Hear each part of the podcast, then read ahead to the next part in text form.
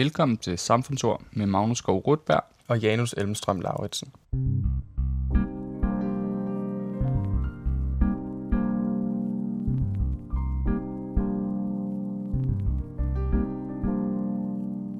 Findes der i Danmark en såkaldt magtelite? Hvem er en del af denne elite? Hvordan finder man ud af, hvem der tilhører eliten, og hvordan bekæmper vi den, så frem det overhovedet er det, vi vil? Det er nogle af de spørgsmål, vi stiller i dagens samfundsord, og til at hjælpe os med at forstå eliten, har vi allieret os med landets måske skarpeste for området, nemlig sociolog Christoph Ellerskov, der har skrevet bøger om både den danske magtelite og hvordan vi bekæmper den. Magnus taler med ham om dagens samfundsord, eliten.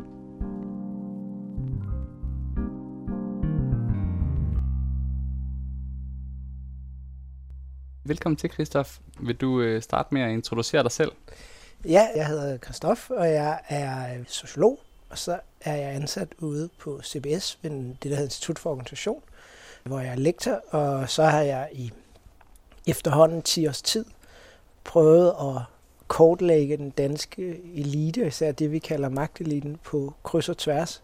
Så det er vel sådan meget kort om mig dit phd projekt øh, det er blevet øh, ret omtalt og er også udkommet som en øh, mere populærformidlet bog ved navn Magteliten fra 2015. Den er kommet til i samarbejde med Anton Grav Larsen og journalist Markus Bernsen. Du beskriver i, i din bog, som hedder Magteliten, at eliten er det mest misbrugte ord i det danske sprog. Så hvad forstår du ved det her elitebegreb? Elite som sådan betyder jo de udvalgte. Men en elite kan være mange ting. Vi kan en elite inden for sport. Der kan være elite inden for alle mulige forskellige felter, fra spider til øh, World of Warcraft til alt muligt andet. Så der, hvor jeg synes, eliter bliver spændende, det er jo der, hvor det at være en elite inden for et område også giver magt inden for nogle andre områder.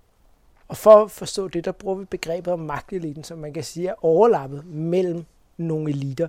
Og det er jo så de eliter, som på en eller anden måde har en form for magt, eller kan lave nogle alliancer med hinanden, eller bliver nødvendige for hinanden, for at opretholde magten. Så man kan sige, at magteliten er et billede på de eliter, som betyder noget i et samfund. De former for magt, som er afgørende i, i et samfund, og derfor ikke bare noget, man ligesom kan kalde nogen, fordi grunden til, at vi siger, at elite er misbrugt, er jo også tit, det ligesom bliver brugt om politiske modstandere eller alt muligt andet. Så er det Storby-eliten, eller Østerbro-eliten, eller alle mulige folk, der ligesom skyder hinanden i skoene, at de er elite og snobbet. Og der er magtelite ligesom et forsøg på at sige, at der er også en konkret gruppe, der faktisk mødes, af eliter, der mødes på tværs, og udgør sådan en slags elite over de andre eliter. Så kan man så måske indvende, hvorfor er det overhovedet aktuelt at snakke om eliter i Danmark? Vi lever jo i den her socialdemokratiske velfærdsstat, hvor mulighederne gerne skulle være rimelig lige fordelt, og hvor man kan direktørens barn kan lege med, med, med arbejderens barn nede på gaden. Hvorfor er det overhovedet relevant at snakke om eliter i Danmark? Der er to svar til det. For det første, så kan man sige, at vi har jo så på en eller anden måde også en socialdemokratisk elite, for vi har for eksempel også nogle fagforeningsfolk af eliten, så man kan sige, at velfærdsstaten har deres egen form for magtelite. Derover så er vi måske ikke helt så lige, som vi tror. Øh, lad mig prøve at komme med et øh, par eksempler. For det første, hvis vi kigger på antallet af dollarmilliardærer per indbygger, så har vi faktisk lige så mange i Danmark, som man for eksempel har i USA. Så den der historie om, at velfærdsstaten tager fra de rige og giver til de fattige, ligesom Robin Hood, den er faktisk ikke helt rigtig. Det vil måske mere være mere rigtigt at sige, at velfærdsstaten tager fra den øvre middelklasse og giver til de fattige. Men vi har stadig folk, der for eksempel er ekstremt rige i Danmark. Det er ikke sådan, at, at de ikke findes. De eksisterer også. For det andet, når det kommer til det her med den sociale mobilitet, du snakkede om, eller man kan sige, at alle har nogenlunde lige muligheder, så er det rigtigt, at mulighederne er mere lige i Danmark end i næsten alle andre lande. Der er stadig en, en ret betydelig, det vi vil kalde social reproduktion eller social arv. Og det, som er interessant, er, at jo tættere vi nærmer os på toppen af samfundet, jo mere udtalt bliver denne her. Så for eksempel, hvis vi tager vores personer i magteliten, så er det næsten en tredjedel af dem, der selv er kommer fra, om ikke magtelite-familier, så andre familier, der har været tæt på eliten roughly sådan den øverste procent af samfundet. Det er sådan, at 15 procent af dem, der er i den der magtelite, vi har fundet, de har forældre, der omtaler det, der hedder kraksblå bog. Det er der et par promille af befolkningen, der har. Så chancen for at komme ind i den her elite, den bliver 80 gange så stor, hvis ens forældre selv tilhører eliten, defineret på en lidt anden måde, end vi gør det. Men trods alt understreger det, at elite stadig betyder rigtig meget. Det er så også vigtigt at huske, at der er en stor del af magteliten, der ikke er rekrutteret fra den øverste elite. Mange er så rekrutteret fra næste geled, så at sige. Men øh, generelt set, så kan vi stadig tale om en elite, og måske endda mere end i andre samfund, netop fordi, at man kan sige, fagbevægelsen for eksempel fylder noget, så har man faktisk mere brug for de der elite-netværk. Man har brug for, mere brug for, at eliterne snakker sammen i et samfund som det danske, end for eksempel i USA eller Storbritannien, hvor at den økonomiske elite i virkeligheden ikke har så meget brug for de andre eliter. Det giver os et rimelig godt øh, udgangspunkt for øh, vores samtale, ellers så kunne vi jo have lukket den her, så det er vi jo glade for, at vi i hvert fald har en øh, slags øh, elite i Danmark. Inden vi dykker mere ned i, hvordan den ser ud, øh, også mere empirisk, du har været lidt inde på det, så kunne vi godt lige tænke os at få lidt begrebsafklaring. Fordi det er jo ikke bare eliten, men det er magteliten. Så, så derfor bliver det aktuelt at spørge til jeres magtbegreb. I, I skriver et sted i jeres øh, bog, at I definerer magt som en slags magt til, altså en magt til at kunne omsætte noget til noget konkret. Hvad betyder det her magtbegreb, og hvor har I hentet det hen? Altså i virkeligheden, der er vi måske også blevet lidt klogere, siden vi har skrevet bogen.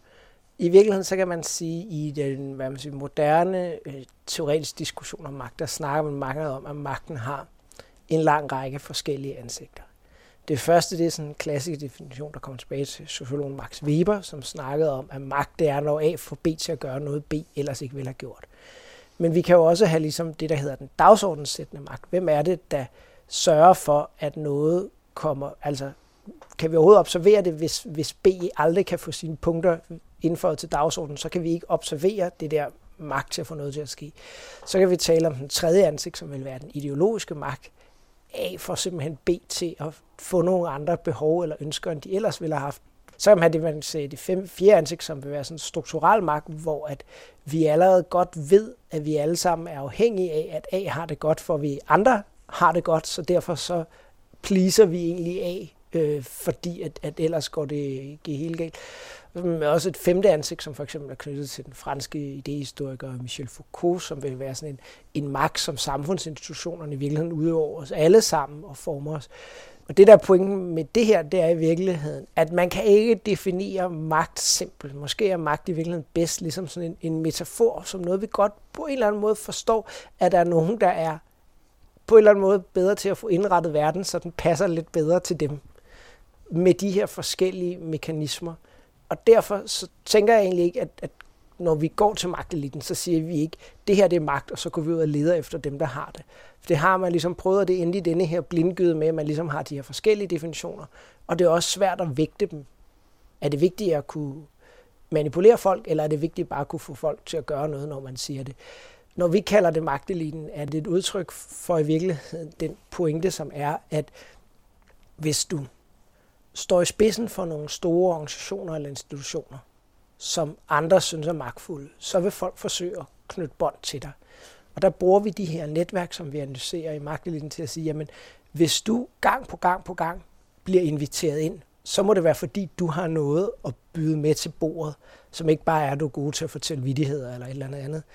Og så kan man ligesom sige, hver gang der bliver besat en ny bestyrelse, så er det måske sådan, man kan tænke sådan en serie gentagende spil. Ikke? Hver gang du bliver valgt frem for nogle af andre, så er det en anerkendelse af den magt og prestige, du har. Og derfor så, når vi, vi, vi kigger på det, så kan det at se på folk netværk, det er ikke sådan en ting, det er ikke perfekt. Det kan være en ret god indikation for, hvor meget magt du har.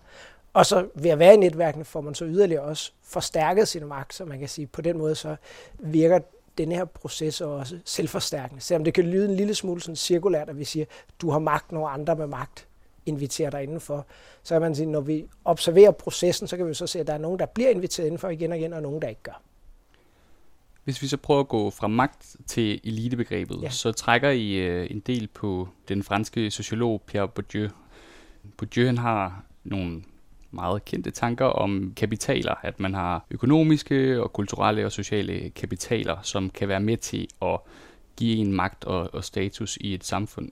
Kan du prøve i et korte træk at prøve at udlægge nogle af hans tanker, og hvordan I har brugt det i, ja. Det vi har brugt Bourdieu til at sige, det er jo for det første, at de her kapitalformer på en eller anden måde også er en form for magt. Så han, en af hans pointer er jo så, at der findes ikke kun den økonomiske magt, men også for eksempel den kulturelle magt, eller magt til at definere i hvilken man kan sige, kulturel magt, kulturel kapital handler også ret meget om, hvem kan ligesom sige, hvad er det for nogle institutioner, der skal tælle? Hvem er det, der de afsiger legitime domme over øh, ting? Og han taler i virkeligheden også nogle gange om andre former for kapital, som kan være vigtige. For eksempel en politisk kapital. Hvem er det, der har de, øh, hvad man siger, har opbakning fra politiske aktører. Eller, så i virkeligheden har han en, en lang række forskellige former for kapital, og det vi i virkeligheden siger, når vi kigger på denne her magtelite, det er, at vi siger, at dem, der bliver inviteret ind, der, det er jo så dem, der har de vigtige, de kapitalformer, der er vigtige i et samfund. Så hvis vi nu tog til 500-600 år tilbage i tiden i Danmark, eller vi tog til Iran, så ville vi se, at dem, der havde magten over den religiøse kapital, eller den måske afart af kulturel kapital, som var ligesom at kunne udlægge Guds ord og fortolke, havde ret til at udlægge og fortolke Guds ord, det var en enormt vigtig form for kapital. Det er det jo ikke, kan jeg afsløre vores analyser viser, i Danmark i dag. Men det er altså sådan noget, der vil variere fra samfund til samfund, og noget af det, som vi selvfølgelig prøver at, at studere, og sige, hvad er det for nogle former for, for kapital, dem der er inde i vores magtelite har. Hvis vi så går til de empiriske fund, hvem er magteliten i Danmark? Ja, når vi undersøgte det her, så, øh, så startede vi med sådan et meget stort netværk, og så så vi som sagt dem, der ligesom sad på tværs af det her netværk. Og ind i det her netværk, så kan vi så finde en kerne, ligesom dem, som er uomgængelige i det netværk. Så vi starter med at kigge på 37.000 personer, og vi ender med cirka 400. Vi har gjort det her to gange, 2012 og 2017. Og begge årene, så finder vi så cirka det her 400 personer, og de er sådan i grove træk fordelt sådan, at halvdelen af dem repræsenterer erhvervslivet, især det store erhvervsliv. Det er direktører og bestyrelsesformænd i de store virksomheder, det er ledere af de store arbejdsgiverorganisationer, og så er der fire andre grupper, der hver især fylder sådan godt en tiende del af denne her magtelite.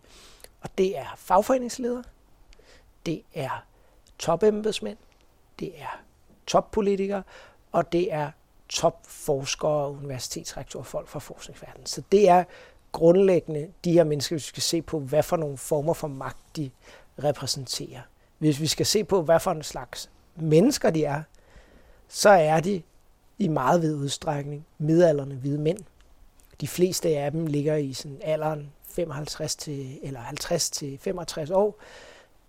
Det ene år var der 19 procent kvinder, det var stedet til 26 det næste år, men altså mere omkring tre fjerdedel af dem mindst er mænd. Der er ingen i den her magtelite, der har anden etnisk herkomst end dansk. Derudover er de djøffere.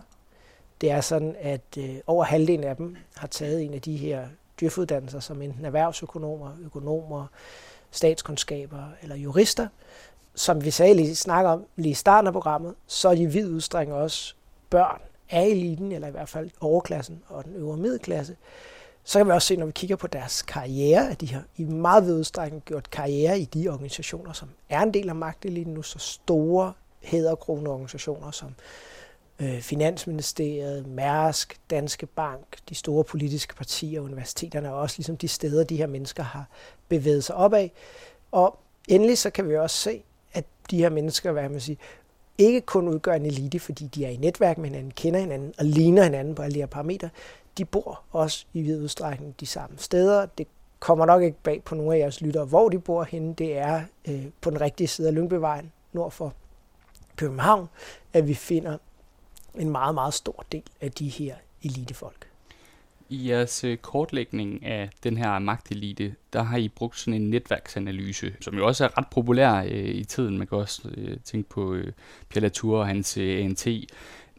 Hvordan bidrager netværksanalysen til en, en god forståelse af eliten, og hvad, hvad overser den? Altså, hvem bliver ikke en del af eliten, når man ser på ja. netværk? Det smarte, vi bruger netværksanalysen til, det er i virkeligheden at komme ud over det problem, vi startede med at snakke om med eliten som et misbrugt ord. Så det, vi bruger netværksanalysen på, det er at gøre det til et empirisk spørgsmål, altså noget, vi kan se i data, hvem der udgør kernen af det her netværk, som er dem, vi kalder magteliten. Så ved at kun at trække på formelle netværksforbindelser og data, vi kan indsamle, og som alle mulige andre kan bruge, så får vi, hvad man siger, lærer vi data afgrænse, hvem der er en del af eliten, i stedet for at det bliver vores mavefornemmelse af, hvem der er vigtige eller ej, der er med. Så kan jeg så til sige, okay, i forhold til min mavefornemmelse og teoretiske viden, hvem rammer vi så ved siden af? Og der tror jeg, der er nogle vigtige grupper, hvis magt ikke på den måde er knyttet til at være en del af det her netværk, som måske så på den måde ikke er en del af magteliten, men som er alligevel vigtig. En af dem kunne være for sådan noget som dommerstanden, som alligevel måske ikke er så vigtig, så de bliver hævet ind. Det kunne også være øh, lægerne, men som måske også er domineret. Så har vi man siger, hele kultureliten, som heller ikke laver netværk med de her, men som måske er en elite for sig selv, men som netop ikke er kendetegnet ved det her. Hvis jeg skulle sige noget, som jeg synes er et stort problem, så er det, at nogle af de rigeste danskere er ikke med.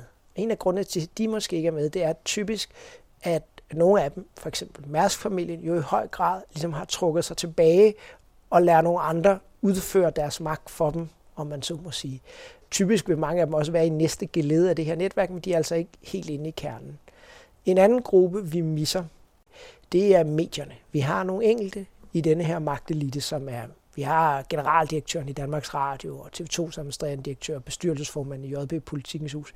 Men alle dem, der ligesom sidder med redaktionelt ansvar, de er ikke med.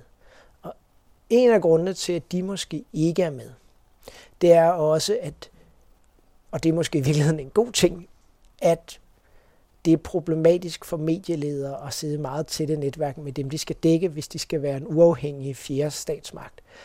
Det ville nok også have set anderledes ud, hvis vi havde kigget på det her i Storbritannien, mens Tony Blair og Rupert Murdoch øh, kløede hinanden på ryggen, eller i Italien under Berlusconi. Øhm, så det er jo også noget, som er kendetegnet ved, at vi måske trods alt har en meget sund folk i medierne vil sikkert sige, at der er meget, der kunne blive bedre, men trods alt meget sund medieøkologi i Danmark, som ikke er fuldstændig øh, købt af, af det her. Dog vil jeg så sige, at der er en del af vores magtelite folk, der sidder i bestyrelsen for de her ting. Så måske er det også et tegn på, at medierne, eller i hvert fald dem, der i sidste ende lægger de over, helt overordnede linjer i medierne, faktisk er en del af den her magtelite, men at der er en relativt stor frihed, for, eller dem, der så sidder med det redaktionelle ansvar, ligesom øh, ikke kommer øh, ind i det her. Så hvis jeg skulle sige to ting, som den overser, som selvfølgelig også er vigtige former for magt, så vil det være de, dem, der har en rå pengemagt. Det kunne for eksempel også være sådan en som Lars Seier Christensen, som jo sponsorerede Liberale Alliance, men som ikke på den måde har været en god del af det gode selskab, og ikke været en del af de her netværk. Så en rå pengemagt, som ligesom enten har folk til at gøre det for sig, eller ikke behøver at integrere sig med det her, og så nogle af de her mediefolk. Men for begge to gælder det også, at deres former for magt er lidt anderledes. Det vi fanger i den der magtelite er jo, hvad man siger, dem som på en eller anden måde har lavet en bred alliance. Og en alliance, som jo indeholder topembedsmænd, direktører i alle landets store vigtige virksomheder, statsministeren og de vigtigste ministre, vigtigste politiske ledere, borgmestre i de store byer, rektorerne af universiteterne, lederne af de store fagforeninger og interesseorganisationer. Så samlet set, den magt, der er i det netværk, vi finder, er jo voldsomt, voldsom i forhold til chefredaktøren på et eller andet medie, som ikke lige er med. Det, man godt kan undre sig over, det er, at der blandt politikere og også medier igennem tiden under Anders Fogh, men også stadigvæk i dag, har været et ret stort fokus på, at der findes nogle, man kunne kalde dem gatekeepers over den gode smag, eller smagsdommer, som, som de blev kaldt men, men de er ikke rigtig til stede her i den her magtelite i Danmark, hvor man i andre lande, måske i Frankrig, som nogle af Bourdieu's undersøgelser også viser, at der har den her klasse af intellektuelle og kunstnere og mediefolk en større indflydelse. Hvordan kan det være, at vi i Danmark har en relativ, nu kalder jeg det ikke elitær elite, død som at man måske ikke går i operan eller læser filosofi? Ja, altså det korte provokerende svar, som kommer et kærligt sted fra, vil jeg sige, det er jo, at vi er nogle bunderøve. Og det lidt mere avancerede svar er jo, hvis man kigger på den franske elite, så når deres topdirektører, de skal jo have eksamensbeviser fra de allerfineste universiteter. Så den måde franske ledere, det gælder også deres politikere, legitimerer deres position med, det er rigtig, rigtig meget ved at have været rigtig dygtige til at gå i skole. Hvis vi kigger på den danske elite, så de uddannelser, de tager, er ikke nødvendigvis dem, du skal, eller er ikke dem, du skal have et højt gymnasiesnit for at komme ind på. og dine skolemeritter betyder meget, meget mindre. Så der er ikke den der tætte kobling med, hvor i Frankrig nærmest, at skolevæsenet har et eller andet sted erklæret de her mennesker til at være en slags overmennesker, og de skal nu herske over os øh, sidenhen. Og der kan man sige, at den kulturelle kapital har den samme betydning for en meget stor del af den danske elite. Det er nogle andre ting, man lægger vægt på. Det er flid, og når de fortæller, om hvad skal det er også lidt held. Det er selvfølgelig dygtighed, men det er ikke denne her måske øh, genidyrkelse og brede dannelse, som for eksempel øh, præger Frankrig. Og det betyder selvfølgelig også, at vi kan se, at mange af de her elitefolk alligevel interesserer sig for ledelsen af kulturting, er kultiveret, dannet, men det betyder også, at kulturelitens smagsdom over dem er ligegyldig. Jamen, nogle gange kan man nærmest se, at politikerne lidt kappes om at prøve at gøre noget, der nærmest for eksempel kan provokere kultureliten lidt. Ikke? Eller sådan, altså, om det er makralmadder fra Mette Frederiksen, eller chokoladefontæner hjemme hos Lars Løkke Rasmussen, eller et eller andet, så, så, så spiller man i hvert fald lidt på den der dårlige smag. Det gjorde Donald Trump jo også. Det er jo ikke, det er jo ikke noget, ingen gør, men der er alligevel sådan en... Man har ikke på den måde behov for kulturelitens blåstempling. I trækker også på øh, Bourdieu's begreb om statsadelen som en særlig kaste. Først og fremmest skal du beskrive, hvad en statsadel overhovedet er. Ja, altså statsadelen i Frankrig for Bourdieu er jo en gruppe, som netop trækker sin magt ud af de her eliteskoler og bliver en lille gruppe, som oparbejder en eller anden form for korpsånd også, altså sådan en, en i virkeligheden sådan en, en kollektiv skæbne som gruppe af, at de ligesom er vældet. Og i virkeligheden trækker Bourdieu det hele vejen tilbage til den klassiske opdeling mellem det, man på latin kalder bellatortes og ordatortes, altså krigere, riddere og præster. Og man ligesom hele tiden har haft denne her dynamik i, i eliten mellem nogen, der styrede det værtslige og det økonomiske, og nogen, der styrede det åndelige på en eller anden måde, eller også ligesom stod for at legitimere eliten. I beskriver, at, at statsadelen i Danmark, det kan man sige, hele den her klasse af djøffer, øh, som styrer øh, staten, at de har haft et udbredt fokus på konkurrenceevne, på neoliberalistiske reformer og på det, man kalder for New Public Management. Tror du stadigvæk, at det holder i, i dag? Fordi man kan jo sige, at Socialdemokrater med Kåre Dybvad blandt andet i spidsen, som har brudt lidt med, med den her neoliberale tankegang. Tror, tror du stadigvæk, at det gælder i dag? Det har nok ændret en lille smule form. Men øh, som, som Kai Pedersen skrev for nylig, så kan man sige, at den nye regering har måske i virkeligheden taget konkurrencestaten endnu mere alvorligt. Jeg tror jo stadig, man kan sige, noget af det, der kendetegner også den danske, man kan sige, man har jo ligesom sådan en, en, en vækstmodel i Danmark i denne her statsadel, som er meget bygget op om industriens rammevilkår som jo både involverer fagbevægelse, øh, særligt dansk metal og dansk industri, og den idé om, at det er det, Danmark skal overleve på. Og det er den grundlæggende ting, vi skal sikre os ved al politik, det er, at øh, det her i hvert fald ikke kommer til at skade rammevilkår konkurrenceevnen for industrien. Det lader til at, at være levet videre, måske altså særligt i, i embedsværket, blandt de økonomer, som stadig er dem, man, man rådfører sig med. Så selvom der er kommet nogle politiske ændringer eller opgør øh, i forbindelse med, med Socialdemokraternes regeringsovertagelse i 2019, så kan jeg ikke se, at man har grundlæggende lavet om. Og så kan man så rejse spørgsmålet, hvad er problemet egentlig overhovedet med at have en elite eller en magtelite? I bliver inspireret af sociologen Robert K. Merton, som med en bibelsk reference har et begreb om Matthæus-effekten, som siger, at for enhver, som har til, han skal der gives, og han skal have i overflod. Kan du prøve at udlægge den her bibelske tekst og, og sige, hvorfor at det øh, på sigt bliver et problem? Det man kan sige, Merton siger, det handler på en eller anden måde om, at hvis du allerede opnår en magtposition eller opnår nogle ressourcer, så får du lettere og lettere ved at akkumulere flere ressourcer. Og det bevirker, at der på en eller anden måde opstår en koncentration. Og Merton snakker så her om koncentration af videnskabelig opmærksomhed, fordi han er videnskabssociolog, men det kunne også gælde ligesom magtressourcer og, og netværksressourcer. Du bliver mere og mere attraktiv. og der kan sådan set være flere problemer. Det første problem, kunne man sige, det er, at hvis folk får tilstrækkeligt mange poster, så kan der enten ske det, at de faktisk får for travlt. Altså, man kan ligesom spørge sig selv, er det rationelt, hvis der skal træffes virkelig vigtige beslutninger, at det samme menneske sidder i 30 forskellige vigtige bestyrelser og træffer dem? Kan man overskue det? Er det inden for det kognitive evner for folk ligesom at, at placere et så stort ansvar på dem?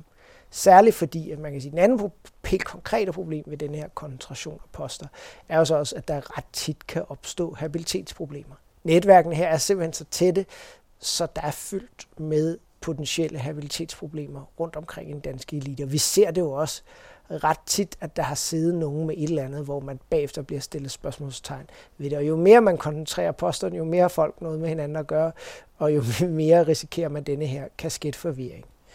Udover det, så betyder denne her koncentration af poster og samtidig det, som jeg beskrev med en ret ensartet elite, jo også, at man på en eller anden måde bevæger sig i en form for osteklokke i denne her elite. Det vil sige, der kommer nogle vedtagende sandheder, man får svært ved at stille spørgsmålstegn ved, og man mister måske også en lille smule blikket for, hvad er det, der motiverer, bekymrer, animerer mennesker, som ikke er en del af den her elite.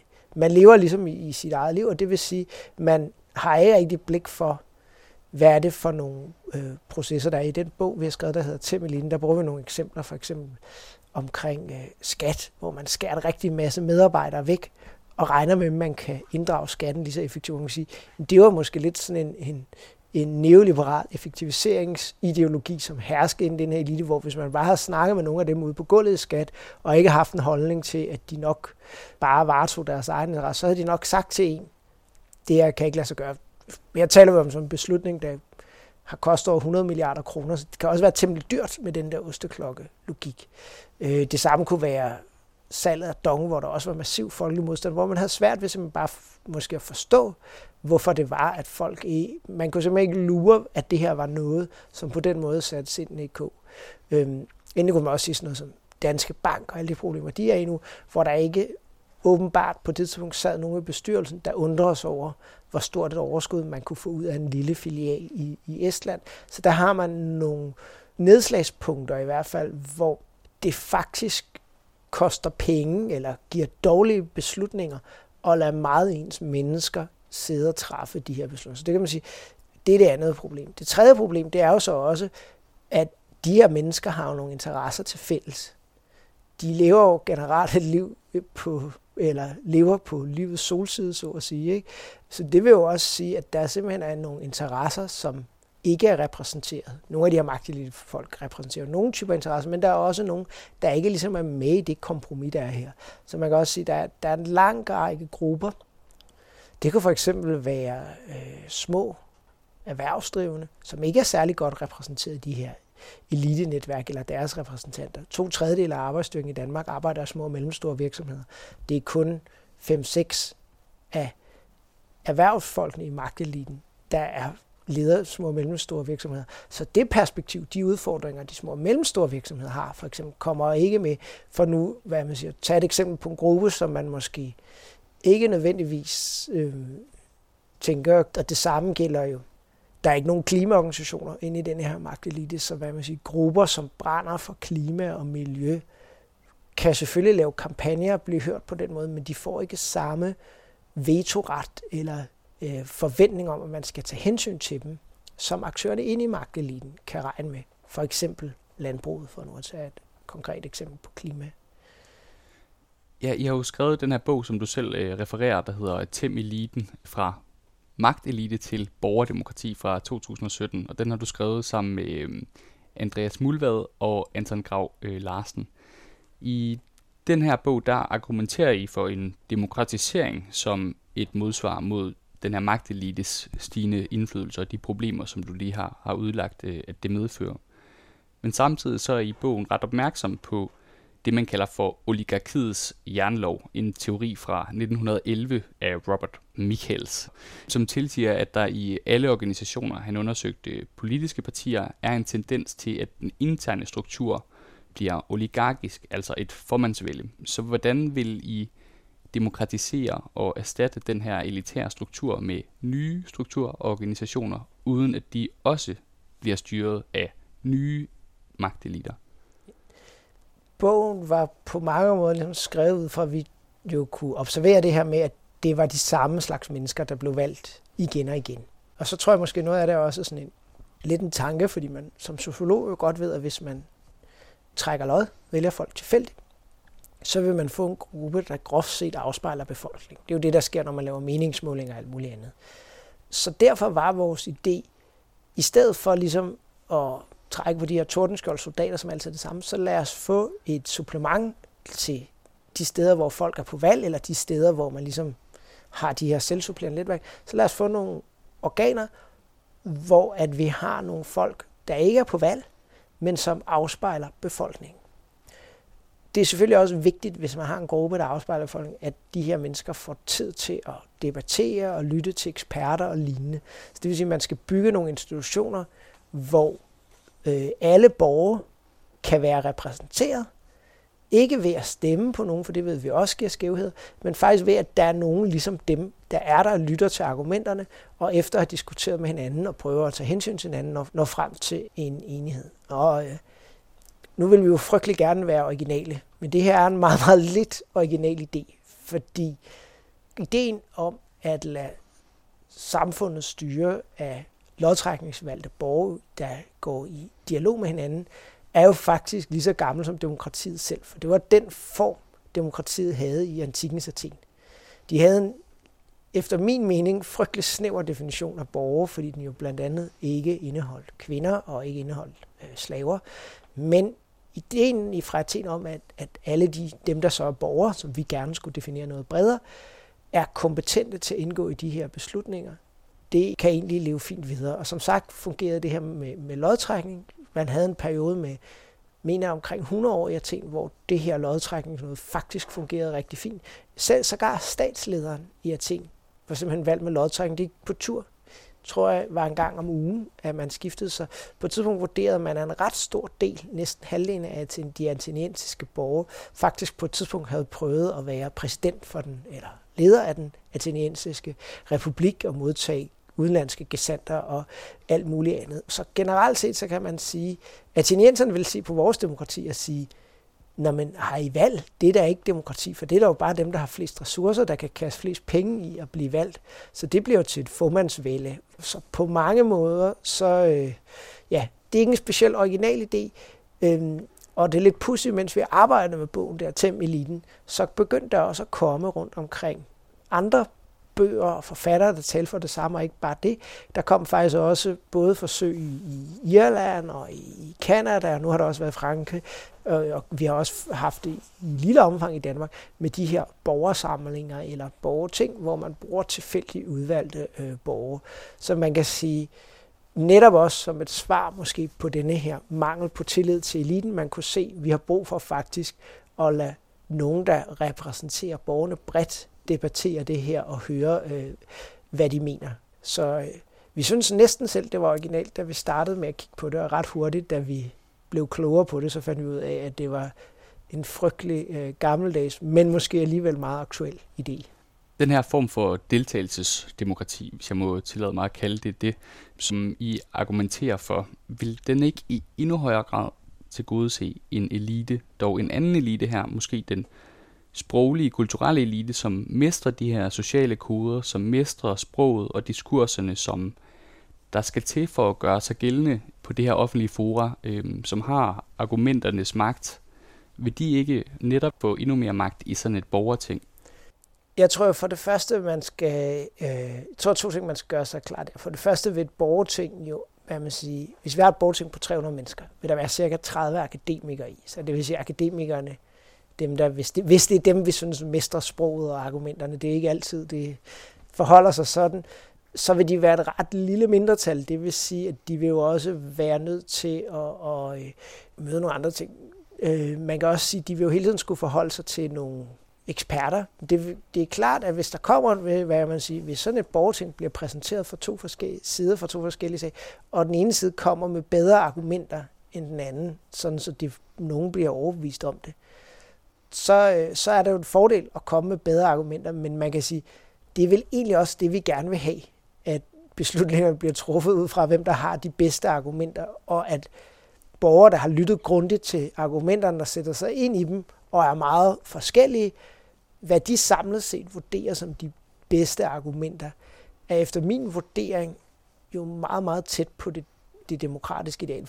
Jeg kan jo godt lytte til nogle argumenter, hvis jeg har nogen personlig interesse i en eller anden sag, så er jeg måske lidt mere tilbøjelig til at lytte til den ene eller til den anden. Men hvis der sidder et bredt udsnit af borgere, skal lytte til de her argumenter, og bagefter ligesom debattere dem, så står man jo øh, rigtig stærkt. Og netop fordi folk faktisk bliver sat i et rum og skal debattere med hinanden, så vil det efter min vurdering også gøre det meget, meget sværere at være en demagog eller en folkeforfører, fordi man faktisk skal overbevise mange mennesker, som har god tid til at debattere det og sætte sig ind i det bagefter. Men at de bedste argumenter vinder, det betragter jeg faktisk som en fordel ved et system frem for, frem for noget andet.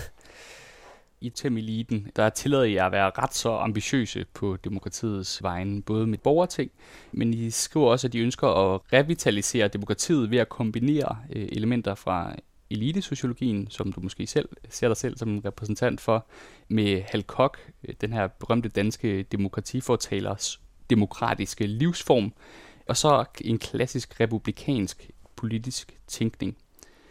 I ligger så op til, at det er det her borgerlige ombudsprincip, der skal fungere som en booster mod et demokrati og et øh, demokratisk sindelag, som ikke er en evigt virkende vaccine.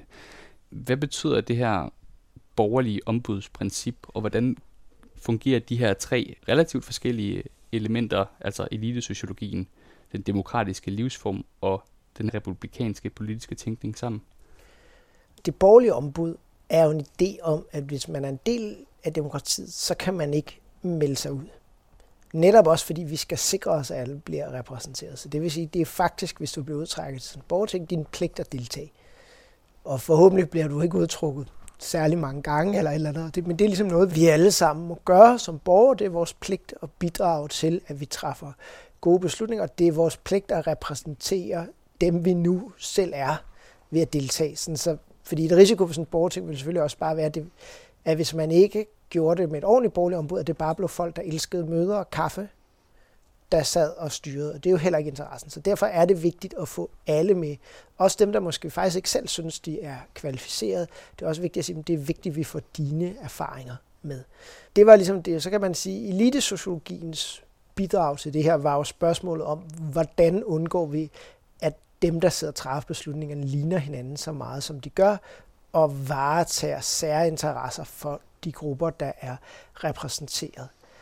Det halvkokske øh, kommer jo i, at vi tror på, at, at ved at samtale og diskutere inde i sådan nogle borgersamlinger, at så kan man komme frem til nogle fornuftige resultater, og også ved at inddrage folk i den demokratiske debat, at vi, demokrati er ikke noget med, at, at vi stemmer hinanden ned, men også at vi er i dialog med hinanden. Og det republikanske princip handler jo i virkeligheden om dybest set, at vi er jo ikke frie, hvis ikke vi har også har lige indflydelse på øh, vores samfund. Så det vil sige, at der er en, en grundlæggende element i republikanismen om, at demokrati har til opgave at repræsentere alle borgere som ligeværdige. Det er ikke et spørgsmål om, at man bare vælger de bedste, men at man involverer alle, og man har en frihed fra, at andre oppefra kan bestemme over ens liv. Her til sidst i vores øh, udmærkede samtale, så kunne jeg godt tænke mig at spørge lidt ind til, til fremtidsudsigterne for nogle af jeres planer, både med det magteliten, men også med de konkrete løsningsforslag, I har til at, at tæmme det elite. Som du selv nævner, så har der været ret meget medvind til borgerting i Danmark. Der har været nedsat et klimaborgerting, som politikerne godt nok ikke rigtig valgte at lytte til, øh, men som stadigvæk fandtes sociologer som blandt andet Anders Blok og Rasmus Willi og Lars Tønder har også argumenteret for det her øh, og haft lidt øh, medvind til det. Samtidig så er der venstreorienterede tænkere som for eksempel Pelle Dragsted, som med hans øh, bog om nordisk socialisme har genoplevet den her andelstanke som en måde at kontrollere også virksomheder og netop også have lidt mere demokratisk kontrol med finanskapitalen, hvis man kan, kan udtale sig således. Så, så hvordan ser du fremtidsudsigterne for magteliten ved den opnå mere magt, og hvordan tror du, det kommer til at gå med borgerting, medarbejderrepræsentanter i bestyrelseslokaler? På en eller anden måde tænker jeg, både det demokrati, vi har, den indflydelse, vi har, øh, min klare analyse. Det er jo ikke noget, der nogensinde er kommet, fordi nogen, der har været søde og givet det til Det er jo noget, der har krævet, at folk har organiseret sig, og, været, og man har været nødt til at give dem indrømmelser. Og jeg synes, der er en interessant netop bevægelse, som egentlig går på tværs af klimaaktivister og for eksempel også Pelle Dragsteds bog og tanken om at, at demokratisere erhvervslivet, om igen ligesom at sætte spørgsmålstegn ved den mangel på demokrati, der er i forskellige samfundssektorer, kampen for at øge demokratiseringen af dem. Men det kræver nok, at der kommer en meget stor, bred folkelig bevægelse, der bakker op om det her. Øh, på en eller anden måde skal der jo nok noget, en eller anden øh, gnist eller et eller andet til at på en eller anden måde, når det er sagt, så kan man jo sige, at det nuværende system har jo igennem lang tid oplevet en ret stor mistillid til eliten, en stigende mistillid, som vi både har set i USA og Storbritannien og alle mulige. Og lige nu er der sådan en lidt dødvande, eller sådan på, at måske er den der, vi taler om sådan, den neoliberale epoker, ligesom måder at færdiggøre. Den er lidt død. Vi ved ikke rigtigt, hvad der kommer i stedet for, og, og hvad for nogle øh, svar, der kommer. Øh, og, og ikke mindst selvfølgelig klimaspørgsmålet bliver jo også interessant her, ikke? fordi hvordan er det, at, at dem, der skal tale klimasag, skal få en plads i de her elite-netværk, så de også får en, en, den indflydelse, som dem, der taler øh, fossilkapitalens interesser har øh, i dag. Så man kan sige, øh, grundlæggende står vi i en situation, hvor den nuværende måde, vi producerer og organiserer vores samfund på, ikke er holdbar.